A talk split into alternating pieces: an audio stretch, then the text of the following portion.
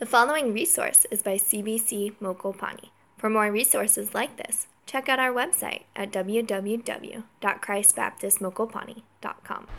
My dear friends, we're talking about love. Love, love, love.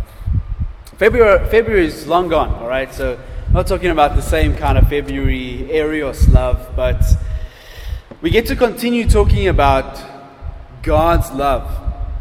God's love, a sacrificial love, a love that extends just the boundaries of time and existence. Have you ever thought about it that way? God's love is outside of time. You know, He doesn't look into the future and decide to love us. His love is foreordained. But as a Christian, isn't, isn't it that you sometimes struggle to experience God's love? Listen, we are an emotional people. And we tend to relate our experiences with our emotions. If you have a wonderful experience at a restaurant and it made you glad, you want to go back. You go to that same restaurant, you have a terrible experience, and it upsets you. Guess what? You don't want to go back don't want to go back.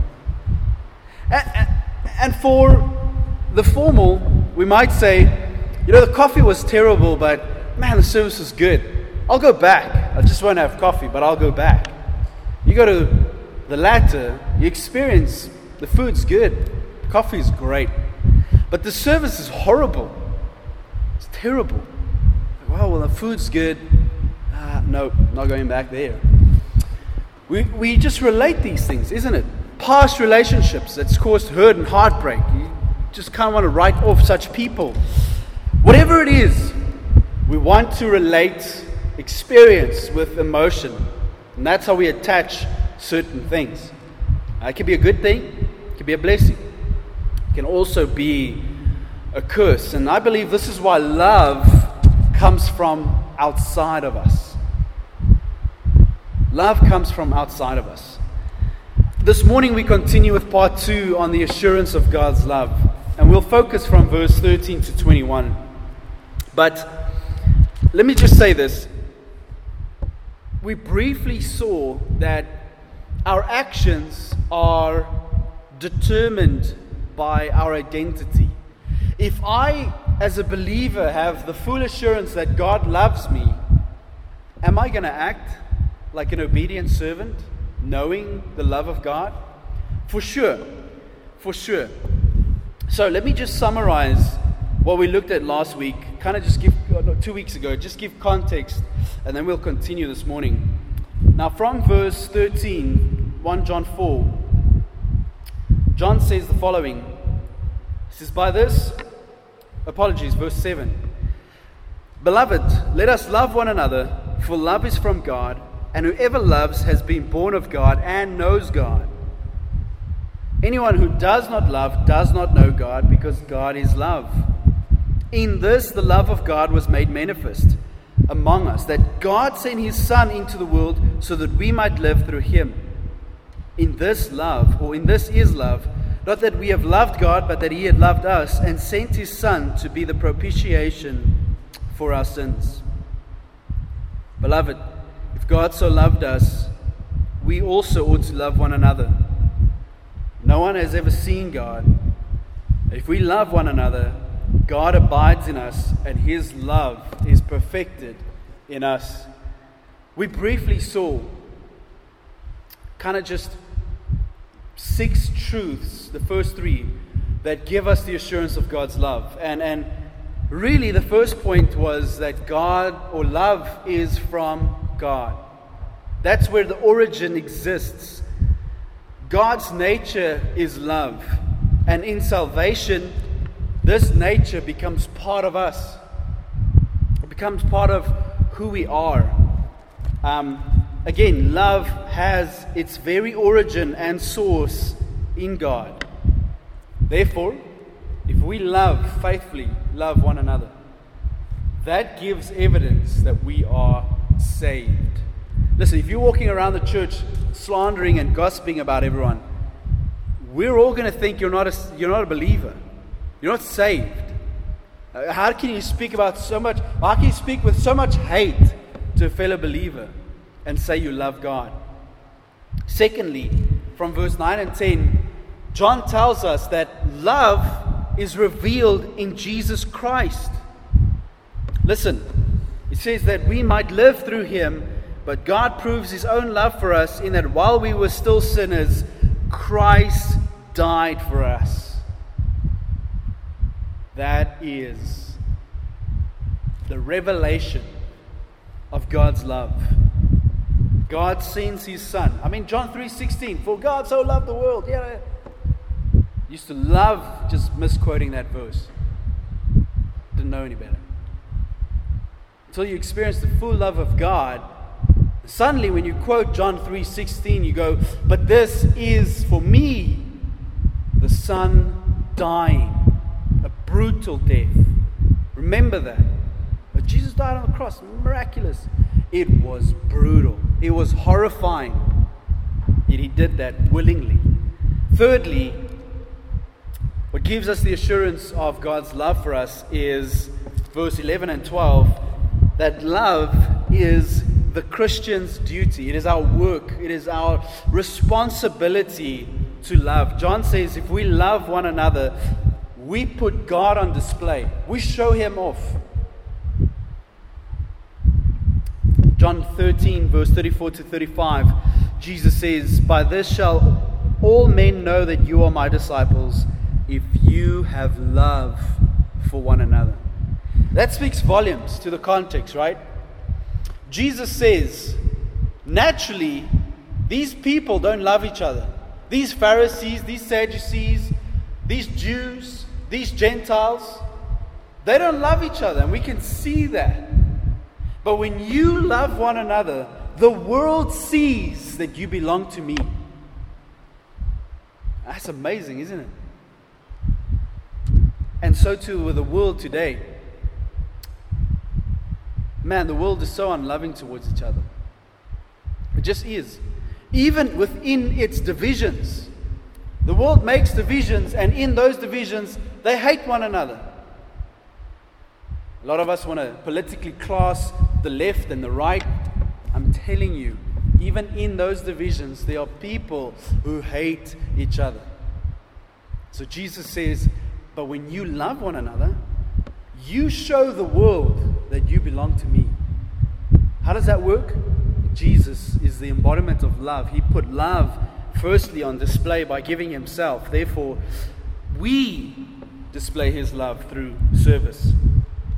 So, when we love one another, in summary, it is proof that God lives in us.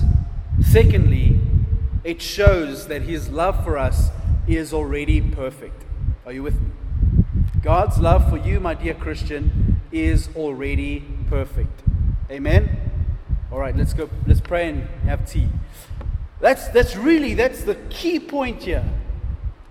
We doubt God's presence. We doubt His will for our lives. We doubt His love for us. But His word says all things work together for good. His word says that Romans 5 5, His love is perfected. How do we know this? He's given us the Holy Spirit. Now, I don't want to jump the gun here, but that's point number four. Love is embodied through the Holy Spirit. Verse 13 through 16. By this we know that we abide in Him and He in us, because He's given us His Spirit. And we have seen and testified that the Lord, or that the Father, has sent his Son to be the Savior of the world. Whoever confesses that Jesus is the Son of God, God abides in him, and he in God. So we have come to know and to believe the love that God has for us. God is love, and whoever abides in love abides in God, and God abides in him.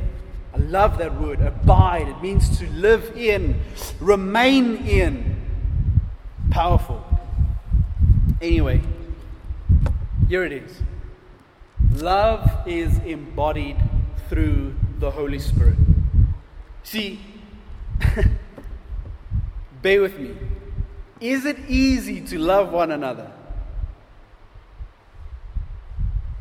I thought I was going to just hear a resounding, Amen, we can love.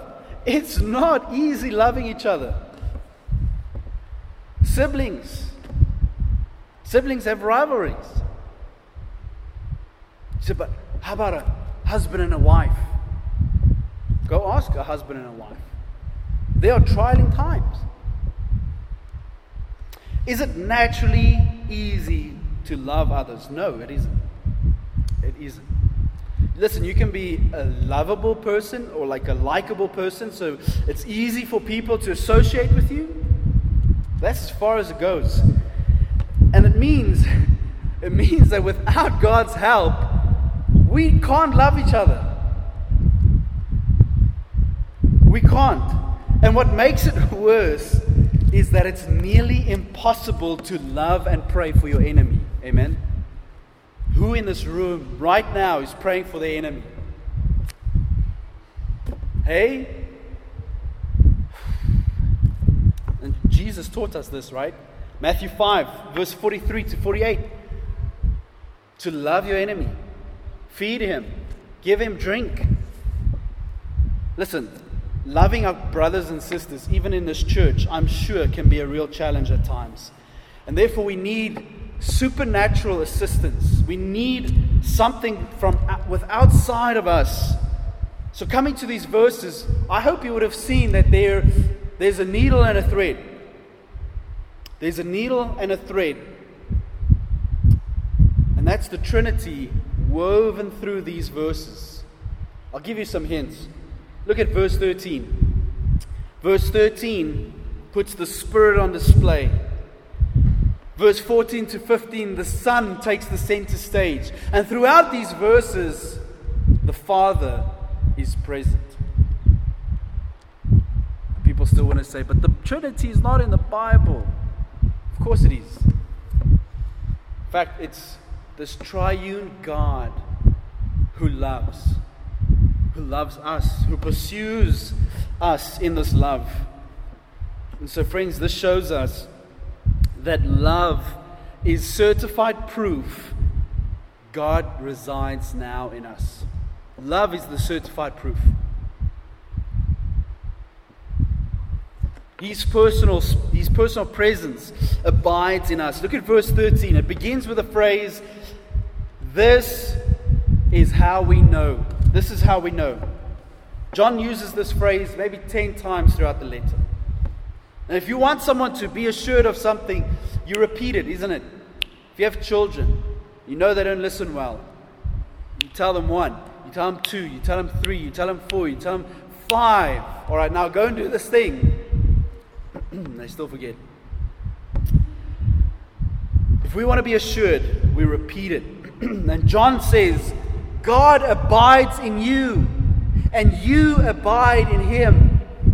Then he tells us again, God abides in you, and you abide in him. And we leave this place, and all of a sudden, tomorrow, a trial comes across our path, and we forget. God abides in you, and you abide in God. So we're overwhelmed. And we're tempted to say, But God, where are you? No, where are you? Where are you? His love is perfected, His presence is with you. I mean, through the gift of the Holy Spirit. That, that is supernatural. Now, how do we know that this mutual abiding in the Spirit is real? I mean, let's talk about that. That's very important. How do we know that we have been baptized by the Holy Spirit? How do we know that we have received the Holy Spirit? Verse 12. Verse 12 says, No one has ever seen God, yet if we love one another, God abides in us, and his love is perfected in us. Paul, how does that work? That's the miracle of the Holy Spirit. That's the miracle of the Holy Spirit. Let me jump the gun here. Go to verse 15 and 16. He says, Whoever confesses that Jesus is the Son of God, God abides in him, and he in God. So we have come to know and to believe the love that God has for us. God is love, and whoever abides in love abides in God, and God abides in him. You see that? Put it all together, we know we abide in God and He abides in us. Here it is because, number one, He gave us His Spirit as a grace gift at salvation. As a gift of grace, we receive the Holy Spirit. Number two, how, how do we know that God abides in us? Number two, we confess Jesus is the Son of God. You can't do that without the Holy Spirit. You cannot confess. You say, but how am I saved? The work of the Holy Spirit begins before you even realize it. Number three, and we abide in God's love, and His love abides in us. That's the assurance. That's the embodiment of the Holy Spirit working in and through us in God's perfect love. You see, God gave us His Spirit. And does He take His Spirit away from us? He said, but you know, David said, you know, do not remove your spirit from me. David was in the old covenant. So I ask you again, does God take his spirit from us? By no means he cannot. He cannot. The Spirit now resides in us. Cannot take the Spirit away. Yeah, but but I sin. You know, can I still sin with the Holy Spirit living in me? 100%. 100%. You say, how? You do that. You do that. You have the gift of the Holy Spirit, yet we still sin. We grieve the Holy Spirit. We, we hush his voice. That's how we do it. Nevertheless, he gives us his spirit, and he will never take away his spirit. His spirit is now ours forevermore. What's that? No take backs. Remember as a kid? You swap something, no take backs. Oh, but it's broken. No take backs. That's how it works. We experience this mutual indwelling between us and the Holy Spirit for an eternity. You get that? Meaning, even when we are glorified, that relationship doesn't stop, it continues. We continue to have this fellowship. Now, as we just establish this reality, let me say that loving others won't just spring forth out of guilt. You don't love someone because you feel guilty. That's not love. Love, I would say, comes out of gospel gladness. Let's kind of just make that term and just hashtag it. Gospel gladness. Because if we are content in the good news, if we are content in the message of God's love, that's how we love. But when we're discontent, when we're frustrated, man, it is so hard to love your neighbor. It comes from an expression of gratitude. now, look at verse 14 through 15. Verse 14 says, We have seen and testify that the Father has sent his Son um, to be the Savior of the world. Whoever confesses that the Son that Jesus is the Son of God, God abides in him, and he in God. I ask you again, how do you know you have been given the Holy Spirit? Friends, be patient with me. It's not through speaking gibberish. it's not through prophetic dreams. It's not through experiencing strange, tingling feelings. Do you get that?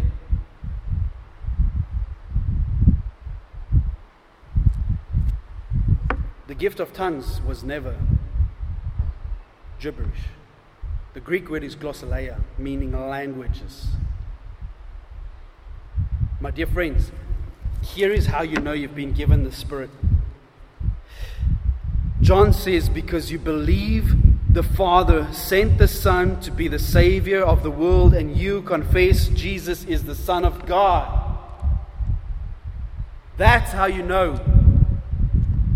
When you believe a truth. Amen? But, bear with me. Here we are, and we say, Is that it? Is that it? Just believe a statement. Just that's all we need to do. Nothing else. No supernatural gifts, no gift of healing.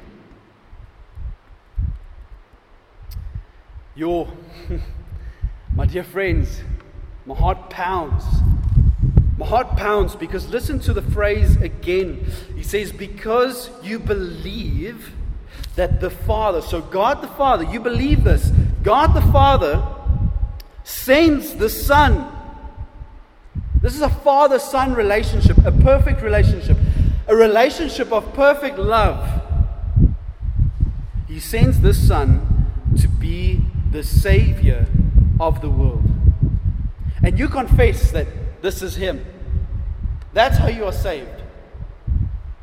And we go, but I want more.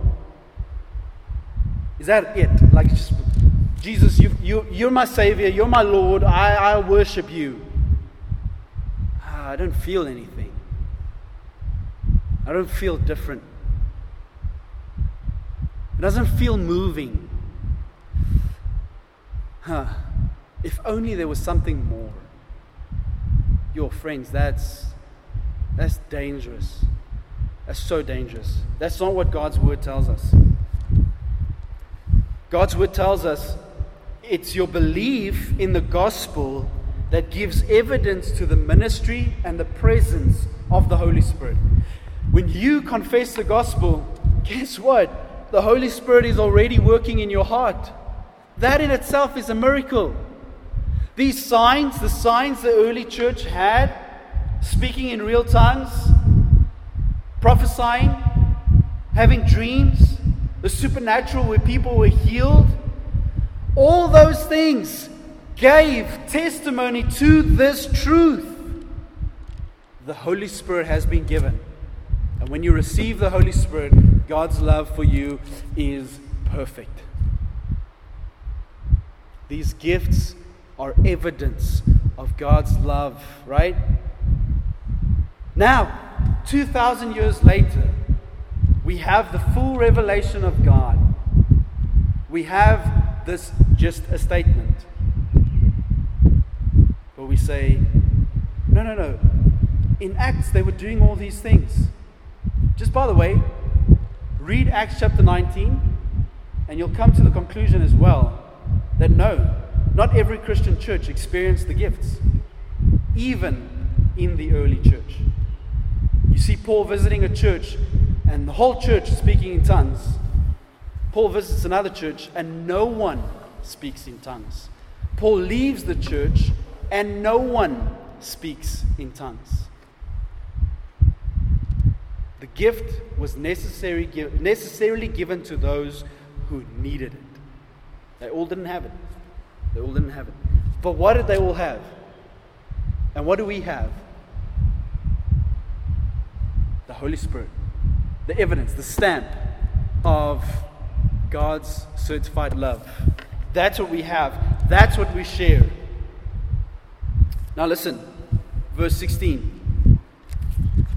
So we have come to know and to believe the love that God has for us. God is love, and whoever abides in love abides in God, and God abides in him. How do you know you're a Christian? God has given His Spirit. And He only gives His Spirit to those who are His, to those who belong to Him. Then we come to understand the eternal love of God is, is something the natural man, I think even Christians, as Christians, we struggle to comprehend this. We're always looking, as I said in the beginning, we're always looking for something to associate with our emotions. We're always looking for an experience to associate God's love with this experience. My friends, you will miss God's love if that's the pursuit. You'll not experience His love. Because He's loving you, you're ignoring it. you you want something else. Something needs to happen. God, speak to me. I want to hear your voice.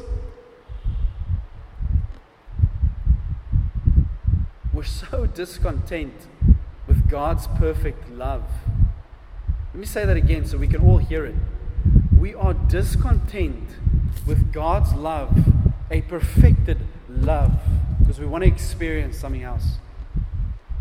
We want to feel something else. My dear friends,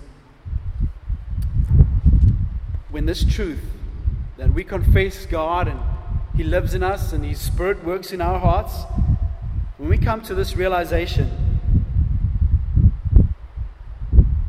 faith becomes sight. Faith becomes sight. We now see what we believe. We know what we believe. One commentator says, the more we love God, the more we understand the love of God. The more we understand His love, or the more we understand His love, the easier it is to trust Him. And after all, when you know someone intimately and love Him sincerely, you have no problem putting your confidence in Him. The more we love God, the more we understand His love, the more we get to experience and, and, and obey His love by loving others. We're to love one another with this kind of love because love is the assurance of our salvation. Love is the assurance, not gifts, not visions. Love is the assurance of salvation. Paul does this whole list for us in 1 Corinthians 13. You can do all these things, yet when you have no love, it means nothing. It means nothing. Listen, friends, I'm not taking shots by mentioning these things, but it is important to talk about it. Now, in this love, we actually can have confidence for something that's very terrifying. Judgment Day. Judgment Day. A term taken out of context in Hollywood. Judgment Day. Love gives, love gives confidence for Judgment Day. Verse 17 through 18. I love this, man. He goes, By this is love perfected with us so that we may have confidence for the day of judgment, because as He is, so also we are in this world. There is no fear in love, but perfect love casts out fear, for fear has to do with punishment, and whoever fears has not been perfected in love. Don't worry, these next two points go rather faster. Judgment Day is something we all need to consider. And I don't think using Judgment Day as like a scare tactic to get people to, you know, repent and be saved, I don't think that's healthy because that's not how the, Holy Spirit works anyway. Judgment Day is real and it's coming. Listen, it is coming. You say, but when? Tomorrow? 29 May? Next year? 2050? 2050 is like a good number, isn't it? We don't know. We don't know. They asked Jesus. Jesus said, The Father knows.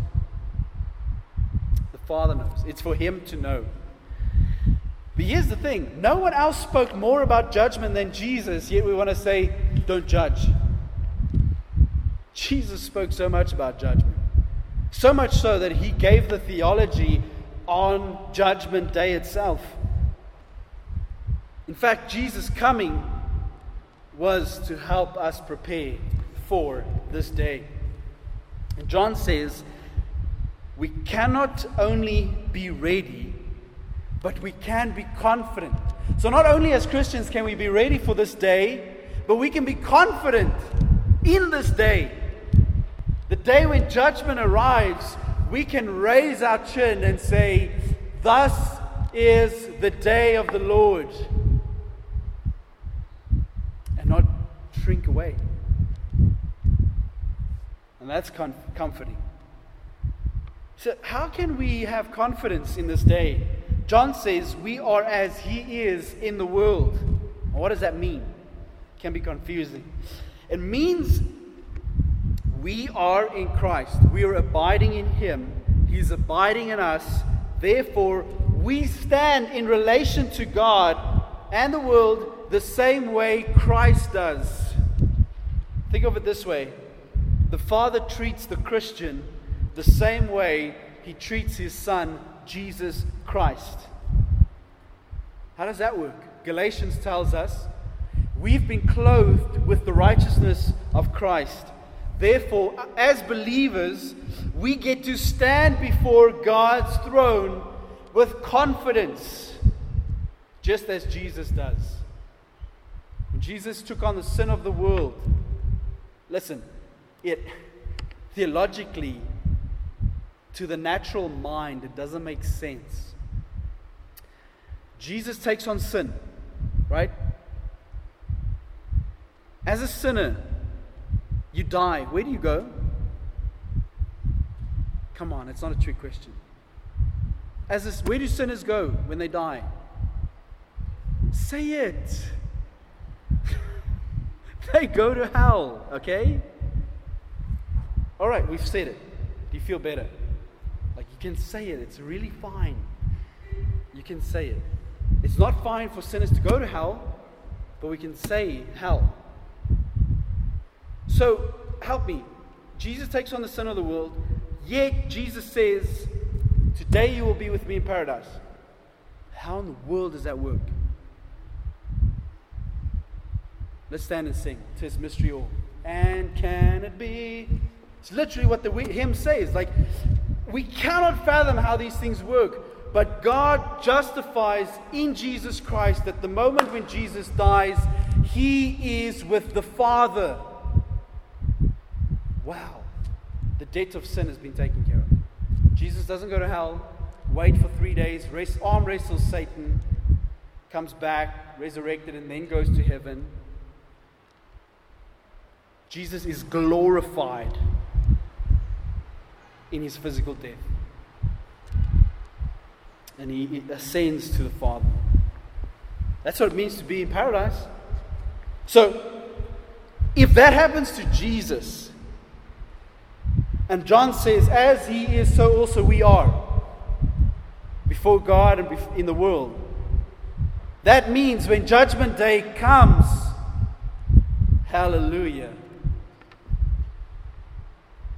I can stand boldly because of Jesus Christ.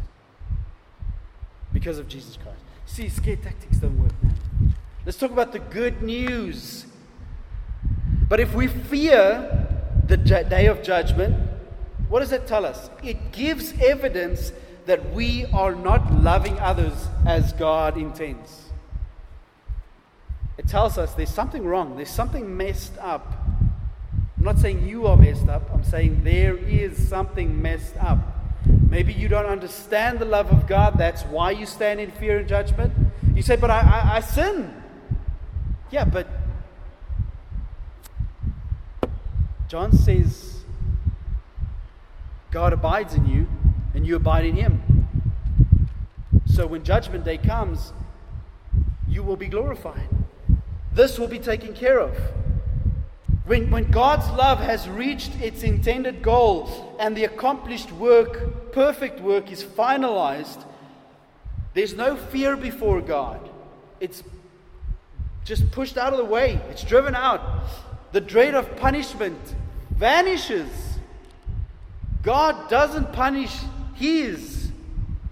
But in contrast, those who live in fear, the fear of future punishment, they give evidence that something is wrong, that God's perfect work of love has not done its work in your life. That's why you dread Judgment Day. See, when, when, when we have this ongoing experience of loving others, we won't fear punishment. That same hymn, by the way, says, No condemnation, now I dread. Wow.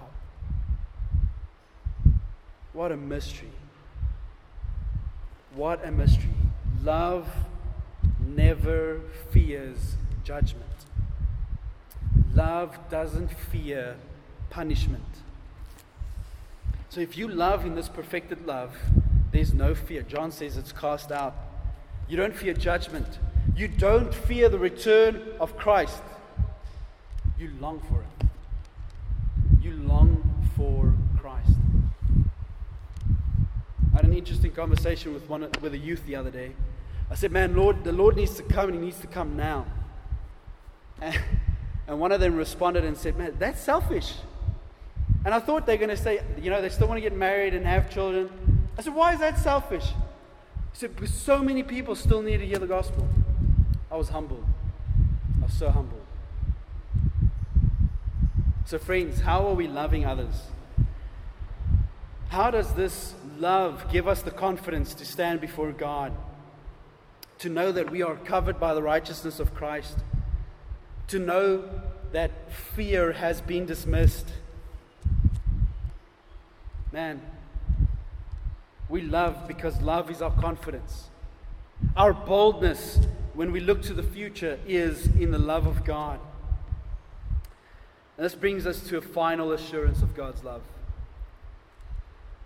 At the end of the day, my dear friends, love is commanded. Verse 19 says the following We love because he first loved us. If anyone says, I love God and hates his brother, he's a liar. For he who does not love his brother, whom he has seen, cannot love God whom he has not seen. And this commandment we have from him Whoever loves God must also love his brother. I love the logic, by the way. John is just so logical. You, you love something you have never seen, but you don't love someone you've seen. How does that work? Here's the reality of God's love He initiated it. We love because He first loved us. That's the key word. Eternal, sovereign love has been granted to us. So if you don't love your neighbor, you're a liar. You're a liar, and it gives evidence that you actually don't love God either. Cannot claim to love the invisible Christ and not love Christ in his people. Because that's what it is. When you don't love a fellow brother or sister, you're saying, But I don't love Christ in you either. But how do you love Christ in, in yourself? Like, if you don't love your visible brother, then you can't be lo- loving the invisible God. But it's easy to deceive our, ourselves, right? We deceive ourselves into thinking, you know, I love God. I love God. But then the fact is, we don't when we hate those around us. When we hate someone based on the color of their skin, the language they speak, the area they grow up in, their background. Listen, if you if you have bias against someone, where is the love of God? Where is the love of God. You say, okay, but you don't understand. I've been hurt physically, I've been treated a certain way. So I don't love so and so. I don't love people that look that way, that talk that way. Again, I have to say, I'm, I'm sorry that you feel that way, but then you haven't experienced the liberating, perfect love of God. Because that love heals wounds. That love is what brings Christian unity. Listen, if that weren't true, our, our Bibles would never have said that at the end of the day, every tribe, nation, and tongue will be around his throne. That wouldn't have been true. But it does say every tribe, every tongue, every nation. So, how do we love? How do we love? Because love gives confidence in the day of judgment. Love gives confidence. John's argument is this we cannot separate the two commandments love God, love man. You can't divorce them. You can't say, I love God, but I don't love so and so. Then you don't love God. But they're my enemy. You don't love God. Jesus says, Love your enemy. Yo, that's hard. Jesus doesn't say love your enemies is easy. He says love them. Love your spouse. Love your children. It's easier to say, I love God. I, know why. It's easy to say, I love God because God is invisible. And, and love for Him may be difficult to observe. Listen, I can't see what you do behind closed doors in your home. I, I can't see how you love God in private. I can see how you love Him public, in the church. But hey, we can all be fooled. We can all be fooled. That's what Jesus said. If you love me, you will keep my commandments. His main commandment is this to love God, to love one another. If you don't practice this sacrificial, committed love for others, then you are saying, I don't love God. I don't love God. I don't want to go to this church because so and so and so and so don't like the people there, don't want to love them. You don't love God.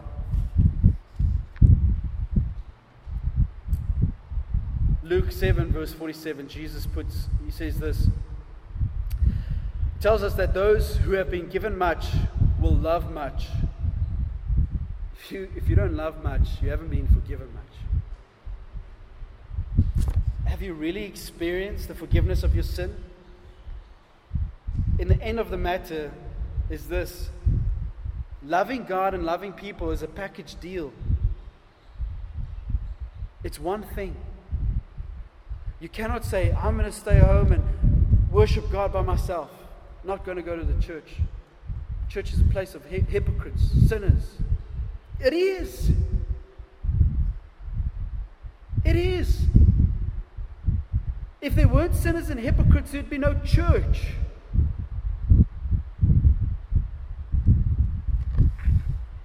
We've been forgiven much. Jesus says, Love God, love one another. Listen, I want to conclude by saying this. You love Jesus only as much as you love the person.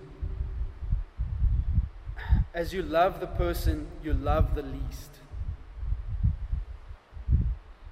That's going to cause some examination. Who do you hate? Who do you despise? Because that's how much you love Jesus. You said, but it's so hard. I know why it's hard. We're not repenting. We're not casting our cares on the Lord. We're not trusting in Him and His perfect love. So, oh, so the problem is me now. Yeah, problem's always been us. God initiates love, God gives us love. If God so loved us, we also ought to love one another. And when I fail to love others, I need to seek God's forgiveness. I need to pray that He will help me truly love. And as our love for Jesus and our love for others go together, I need to grow in my understanding and obedience of this love. Listen, our gifts will pass away.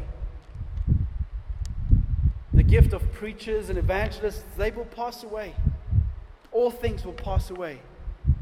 But that which remains has been filled with love. The only thing that's going to remain is those loved by Christ. My dear friends, let us let's examine these six truths.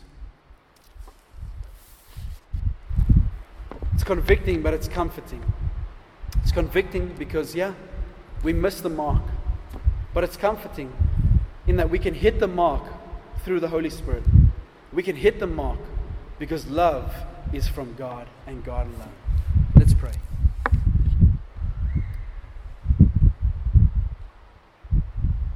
Lord Jesus, we thank you for this message and we thank you for this word. I pray that our hearts would be softened. Our hearts would be so soft to realize our deep seated hate to a fellow brother or sister. And I'm sure we're sitting here in this room, and many of us can think of who that is, or we can even draw up a list of names. And we want to justify it so quickly by past action.